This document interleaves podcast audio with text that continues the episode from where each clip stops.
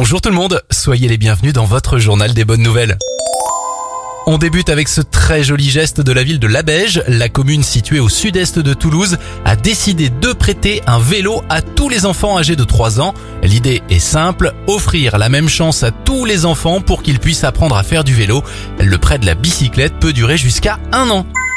Bonne nouvelle au Kenya, la fertilité des éléphants augmente après plusieurs années compliquées. C'est un véritable baby boom des éléphants en ce moment. Je vous rappelle qu'à cause du braconnage, il ne restait que 16 000 individus en 1989 et qu'aujourd'hui, grâce aux efforts du pays, ils sont plus de 35 000.